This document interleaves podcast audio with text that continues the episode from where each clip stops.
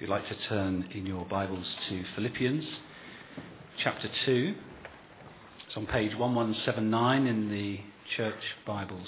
Philippians chapter 2, starting in verse 1. If you have any encouragement from being united with Christ, if any comfort from his love, if any fellowship with the Spirit, if any tenderness and compassion, then make my joy complete by being like minded, having the same love, being one in spirit and purpose. Do nothing out of selfish ambition or vain conceit, but in humility consider others better than yourselves. Each of you should look not only to your own interests, but also to the interests of others. Your attitude should be the same as that of Christ Jesus, who being in very nature God, did not consider equality with God something to be grasped, but made himself nothing, taking the very nature of a servant, being made in human likeness, and being found in appearance as a man, he humbled himself and became obedient to death even death on a cross.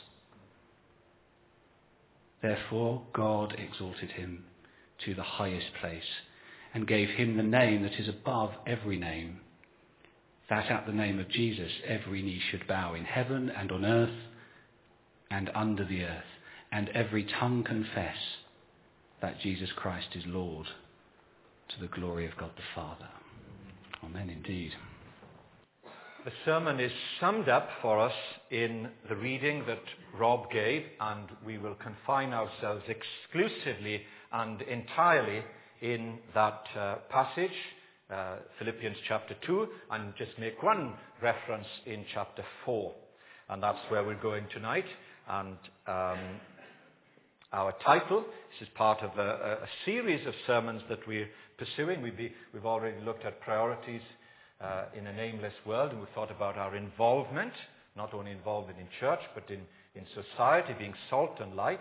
Then we thought about uh, priorities in an aimless world, what it is to be a person of integrity and leisure, you looked at last Sunday, and now we've got this word attitude. Attitude. And that's where we are heading this evening. And an obvious reference uh, if it can be summed up in one verse and one sentence, then there you have it in Philippians chapter 2 and verse 5, where Paul seems to take a deep breath and before quoting this uh, hymn, which might be sometimes referred to as a didactic hymn uh, of the early church, he says, Now, your attitude. Let's do something about that. It should be the same as that of Christ Jesus. That's the sermon.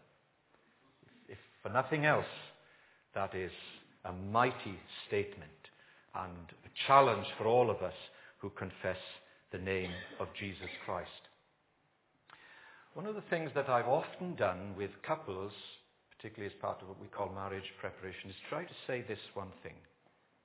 Of course, it's not limited uh, in any sense to um, marriage, it's, it's integral to all relationships, and it's this. Your attitude is either your best friend or your worst enemy. In human relationships, our attitude is either our best friend or our worst enemy. Either to attract people to be attractive or to repulse people to be repulsive to draw people or to scatter people. And attitudes, even unintentionally, unconsciously, are a part of what it is to be human. Someone has said, life is 10% what happens to us and 90% how we react to what happens to us. Okay, let's be fair then. If random 10% of the things that happen are outside of our control. The 90% are within our control. And that's a very powerful challenge when we think of what it is to live out our Christian lives in a fallen world. So there it is. Paul says your attitude should be the same as that of Christ Jesus. Uh, I've been asked to speak at a, minister's meeting under the heading How to Stay Fresh in Pastoral Ministry. And the challenge is for one pastor talking to fellow pastors, and it's this how do you? It's, it's all very well starting a ministry. That actually is relatively easy. How do you continue? How do you sustain? And how do you maintain fruitfulness in your personal life, your private life, and in the whole life of being uh, a pastor? And um, some of what's in the sermon is actually part of some of the things that I think would be helpful to share with fellow pastors. And it's not in any sense going to be above our heads. It's, it's what it is to do that. Um, so I want to quote from my, I know it's a bit sad, from my direct. This is my friend and companion. Apart from going to bed, I take this with me everywhere. And it's called the Parson's Pocket Book. And uh, I've got 20 of them now. It's, uh, it's a diary, and I'm eternally indebted to the Church of England for producing this. It does cost 14 pounds for a diary. You wouldn't pay that for a diary, I don't suppose. But anyway, I do, and, and I think it's good value. When I get my diary, each year I write things on the same page. The first thing that I write is this. This is a new year. I want to see unbelieving people become committed followers of Jesus Christ. Everything that I want to do is focused on that. And I want to remind myself this is not me preaching a sermon, no, this is for me. Then the second thing that I write down is, is from a quotation from a book by Viktor Frankl. The book is called Man's Search for Meaning. I bought six copies of these, and I was trying to bring it tonight a quote from it, and I've given them all away. Um, and uh, it's summarized like this Choose one's attitude, the ultimate freedom. The ultimate freedom. And then as I go down the opening page in the diary, in order for me to survive, I use St. Augustine's dictum, well, at least it's attributed to him, that in essentials we need unity, in non essentials, liberty, and in all things, charity. In other words, as the year begins, you have to make a decision. Are you going to fight on all fronts, or are you going to prioritize what are the important things and the lesser things so that you don't dissipate your energy? And then, whatever the verse for the year is, that's put underneath, and I would try to use that on a regular basis. That, I think, is quite a good introduction to the sermon in terms of attitude. So let me quote to you from uh, Viktor Frankl, who survived Auschwitz and wrote only one book, which was entitled Man's Search for Meaning. I'm sure he could have written dozens, but as a man of great integrity, he said, All that I want to say is in one book. Stripped naked, falsely accused, humiliated beneath the glare of the lights of the stare of the Gestapo. Viktor Frankl stood shaved and shivering in a Nazi courtroom. His shorn head was a symbol of his shorn life. They'd stolen his home, his freedom, his possessions, and though he didn't know it then, they had killed all his family. Yet, as Frankl faced the men who had robbed him of everything and left him with only the years of indignity, he realized and he made a decision that there was one thing they could never take away. And that, of course, was his dictum for life and death. Choose one's attitude, the ultimate freedom. Now, if you know anything about the horror of the context in which he survived and subsequently wrote a book, you would know that he could choose despair or hope, what little hope there was in Auschwitz, bitterness or forgiveness. He could choose to wallow in self pity, and he had enough to wallow in for sure, or to endure. The quality of his outer life was beaten into submission, but his inner life was to rule, to choose one's attitude is the ultimate freedom. And I think the great apostle Paul is saying exactly the same thing in verse 5. As if he says to this church that he loved very much, he says, Now come on, your attitude should be the same as that of Christ Jesus. I think you'll realize that's a very powerful thing to challenge, to be challenged with. Come back to Augustine for a moment when asked to list the central uh, truths and principles of the Christian life as, as the leader that he was. Um, what was this list? He said, first, humility. Second, humility. Third, humility. He was making a choice. And you find that crystallized in verse 5. Your attitude should be the same as that of Christ Jesus. And then verses 6 to 11, it's just spelled out. And, and you can see that for yourself. I wasn't quite sure of this word attitude. What sort of, what bells does it ring? What signals does it give you? Just when you think of the word attitude. Well, uh, I looked at uh, the, the dictionary and it said this. The way you regard things how do you, how do you see things? The way you regard things. And then um, your reaction to people or your reaction to situations. And interestingly, they also, it's not, it's, it's, it's not uh, descriptive, it's just giving a definition, and yet it says body language. Body language. And often our attitude, we send signals to people on all of these areas, good or ill. How you regard things, how you react to situations. You know the old statement, two men behind prison bars, one saw mud, the other saw stars. What do you see? What do you see? Or convince a man against his will with an attitude, he's of the same opinion still. Are we governed by our prejudices or are we open to unchanging principles? So let's come to the church at Philippi.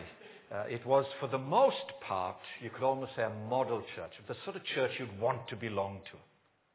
For the most part. It wasn't perfect. There, are, there is no such thing. We know that. But, it, but it, it prevails with a sense of joy and openness and love and thanksgiving. It was healthy and for the most part harmonious.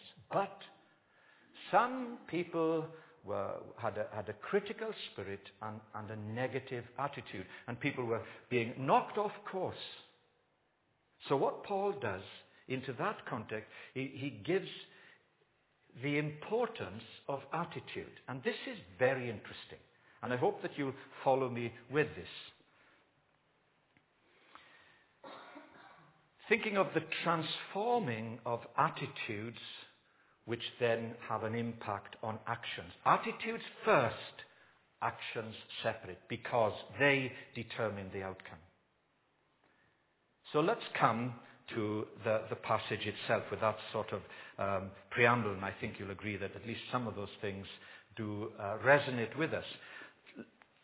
Look at um, verse 1 of, of chapter 2. And you come immediately. I don't know if you've noticed this before. I'm sure if, if you have, you'll just have to bear with me in stating the obvious. But Paul gives four ifs. Do you see it? He's, the theme is humility. He comes to the attitude. It is illustrated, but before that he says, look, if you have any encouragement from being united with Christ, if any comfort from his love, if any fellowship of the Spirit, if any tenderness and compassion. Stop there. Four ifs.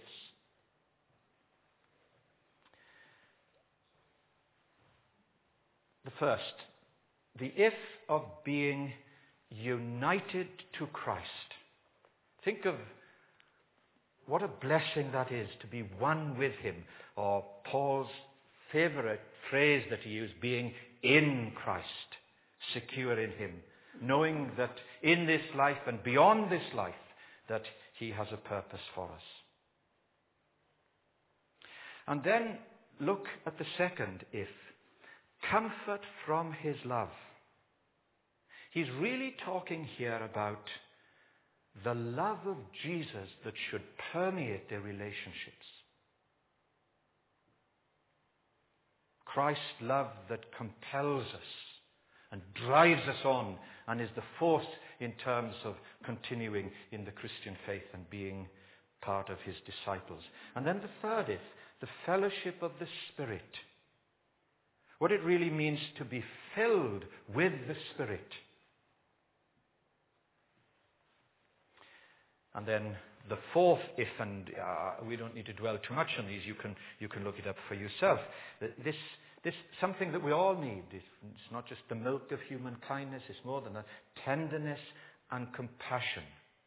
And it's a reference to our supreme role model in the Lord Jesus, who was gentle and lowly in heart, and you'll find rest for your soul. My yoke is easy and my burden is light the Lord Jesus who doesn't break the, the bruised reed or, or, or extinguish the smouldering wick, but he's encouraging and nurturing. Well, those are the, the ifs, but this is the point. As you, as you see, verse 1, Paul's ifs are then followed by Paul's thens may not make very good grammar, but I think you, you'll see what I mean. Look at verse 2, just to see, uh, to try to flesh out this business of attitude and leading up to it. If you have these four, then something is going to happen. Then. And you know, now you get down to the practicalities. Make my joy complete by being like minded, having the same love being one in spirit and purpose.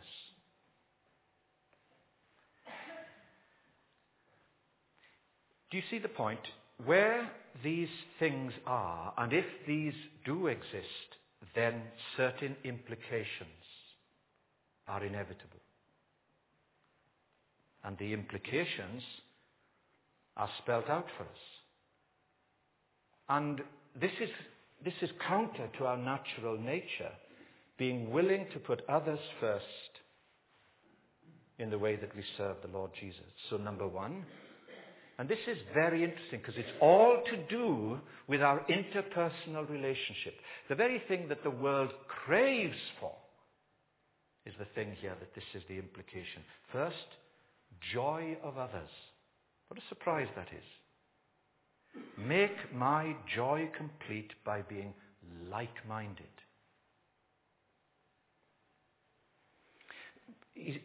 It's being exhorted to be of one mind, one love, one spirit, one purpose. It isn't just saying, oh, well, let's all uh, believe everything and keep everybody happy. Now, think for a moment which is more important? My self indulgence, my ego, or is it the blessing and the good of others? The joy of seeing you and I living mature Christian lives as we relate to each other. That's what Paul's after. That's what he's looking for. Sometimes I come across what is almost a super spirituality in this sort of superior fashion where someone says, well, of course, my only concern is to give joy to Christ. I'm not interested in people. Well, that's a, that's a contradiction of this. Or you'll find some people say, my main concern is that I'm right in my doctrine and what I believe, and I don't care what you think. Well, that's a distorted view of this. If these things are in place, with all the diversity of personality and background, Look, make my joy complete by being like minded.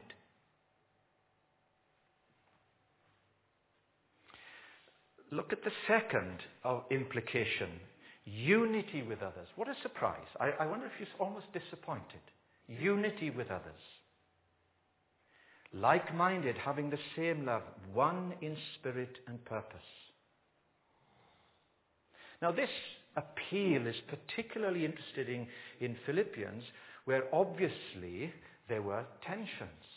Uh, just, just look, flick over a page just for a moment in Philippians 4 and verse 2.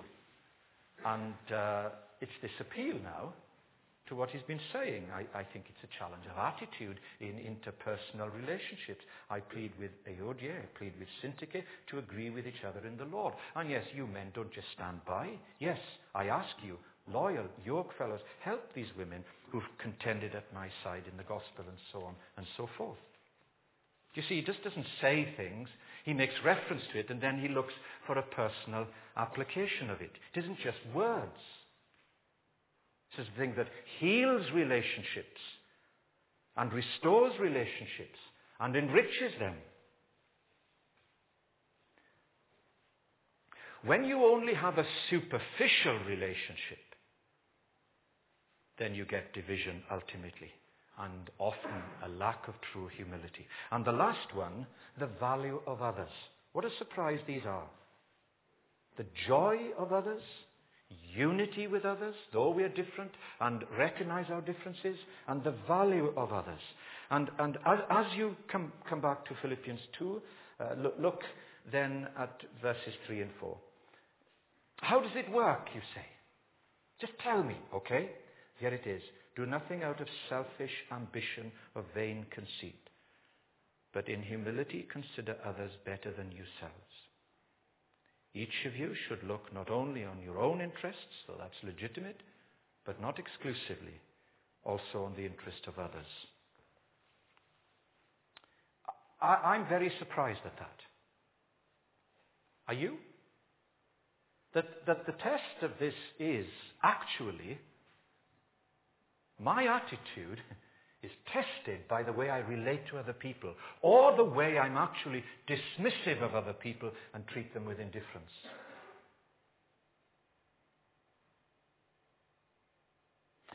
It is our best friend or our worst enemy.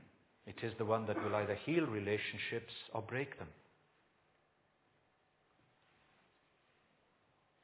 You see what he's saying? If these things are true, then these are the implications that will follow. Essentially, then, Paul is saying here if you want these things, then you've got to do just one thing. And you've got to be prepared to face it now. If you're going to see these things, it is this pure and simple. You need to change your attitude. I hope you're not offended by that. Well, that's what he's saying here, isn't it? Your attitude should be the same as that of Christ Jesus. And in areas where it isn't, then you've got to, you've got to step into line and you've got to change. Change the way you think, the way you relate, the way you see things. You can't do that in and of yourself. I'm not saying this is just self-suggestion. What I am saying is that Christ is in you and he says, now let's work at this together. So let's try to give three very quick um, headings as we, uh, as, as we apply this. The first is this. If, if that's the case, and if verse 5 is glaring in our face and highlighted in our, in our Bibles, then we need an attitude of unselfish and selfish humility. Okay, verse 5, we, we, we've read that a few times, so we needn't say it again. But then, what does verse 6 say? Who, thinking about Jesus being in very nature God, did not consider equality with God something to be grasped, but made himself nothing, taking the very nature of a servant, being made in human likeness, and so on. There is something, I think, almost unconsciously attractive about true humility. Of course, there's something terribly repulsive about a humility that is pretentious.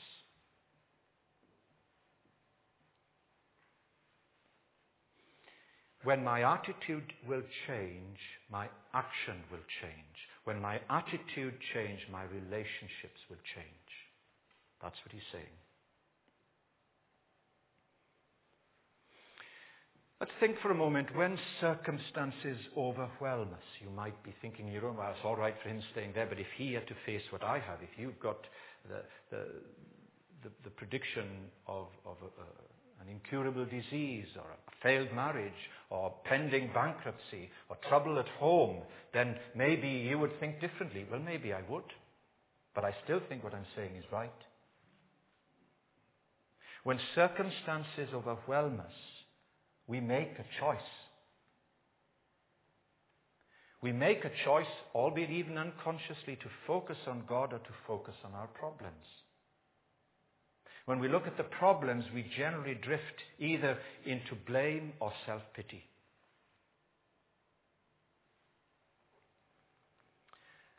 And often a sort of aggressive response to trouble is wanting to blame someone. Our whole society is like this, isn't it? We've demonized the bankers. We're cynical about our politicians. That's how it is. That's the atmosphere in which we live. Somebody's to blame, and for sure it's not me, for the most part. But let's just stay with that for a moment. Just let me let's follow it through. If, first of all, if we blame ourselves, for example, we tend to bind ourselves to the past. And we undermine our self esteem. Okay, that's a zero option. Let's blame someone else then. Somebody's to blame. And when we blame someone else, we, we alienate ourselves. Often we're in danger of poisoning our relationships with that person or future relationships. Well, okay, let's blame God. We blame God. He's in control after all. And when we do that, we shut ourselves off from the single most potent source of grace and help.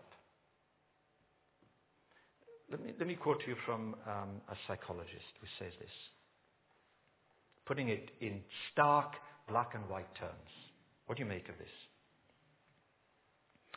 Only one kind of counselee is relatively hopeless. The person receiving counsel. Only one is hopeless. And that is the person who blames other people for his or her problems. However, if you can own the mess you're in, there is hope. Hope for you and help for the future. As long as you blame others, you will be a victim for the rest of your life. Fancy going through life saying, I've been a victim, I've been victimized, poor me. I would say to you that is a very unhelpful and unhealthy attitude for a Christian. And so the alternative is an attitude of unselfish, we should almost say healthy humility, being like Jesus. Secondly, and moving on, uh, an attitude of positive encouragement. An attitude of positive encouragement. Look at verse 14. Just this sentence is enough. Do everything without complaining or arguing. Hannah might remind me of that when we get home. Be nice.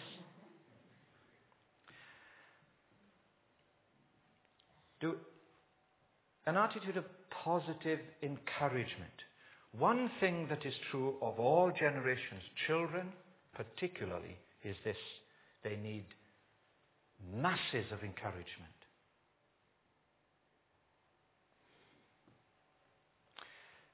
I was uh, quite surprised that the, the, Greek word for complaining or whinging is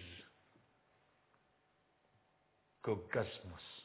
Sounds horrible, doesn't it? It's like, I think it could be a character in Monster Stink, though I've never, I, I haven't, you know, it's those things that, not very good. Not very good. That's the Greek word for complaining. It even resonates in, in English language, doesn't it?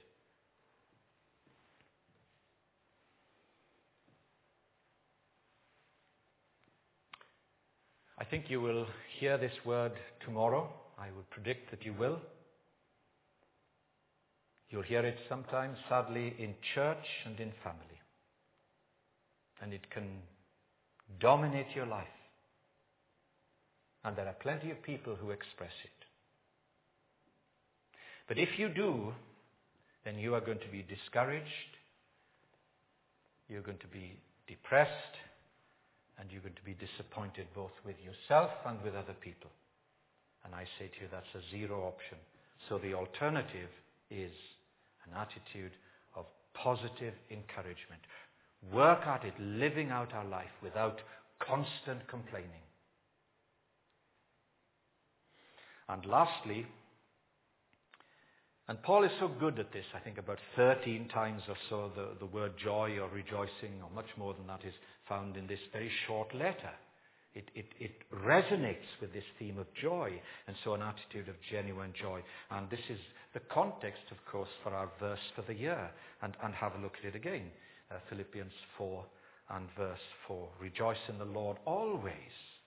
So that's, if, if, if you like, verse 14 is the negative, chapter 2, verse 14, uh, do everything without complaining. Uh, chapter 4, verse 4 is the positive. Rejoice in the Lord always. I'll say it again. Rejoice. It's not vain repetition. It needs to get into us, doesn't it? Let your gentleness be evident to all. The Lord is near.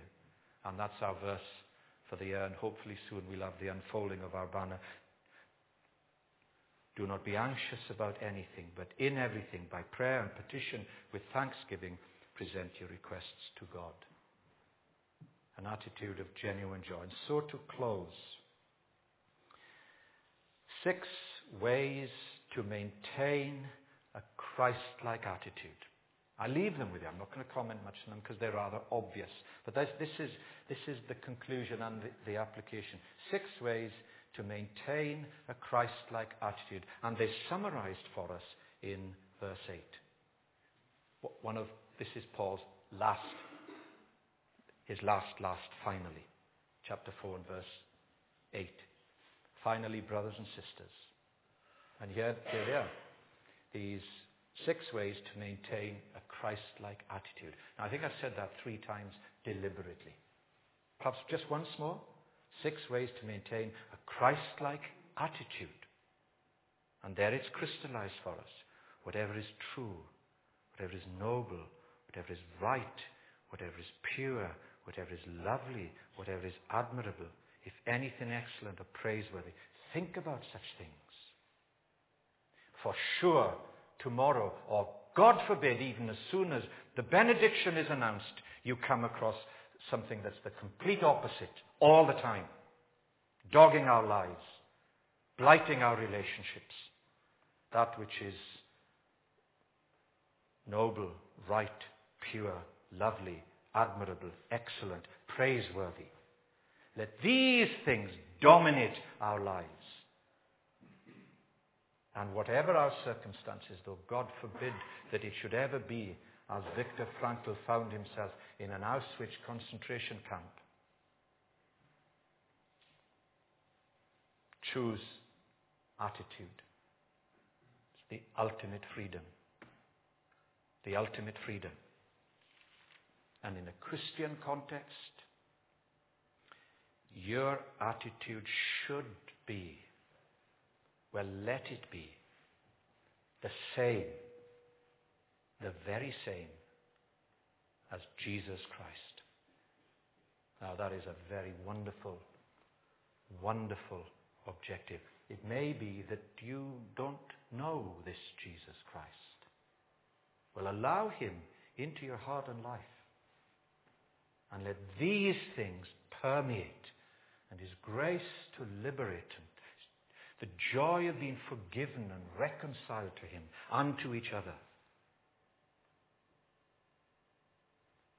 But be sure of this our attitude is either our best friend or our worst enemy. And if our attitude is impacted by the power of the Spirit, shaped by the grace of Jesus, then we can surely go out into this world and live out our life with purpose and destiny. So before the hymn is sung, there's that little sentence, isn't there? Your attitude should be the same. Let it be. Let it be.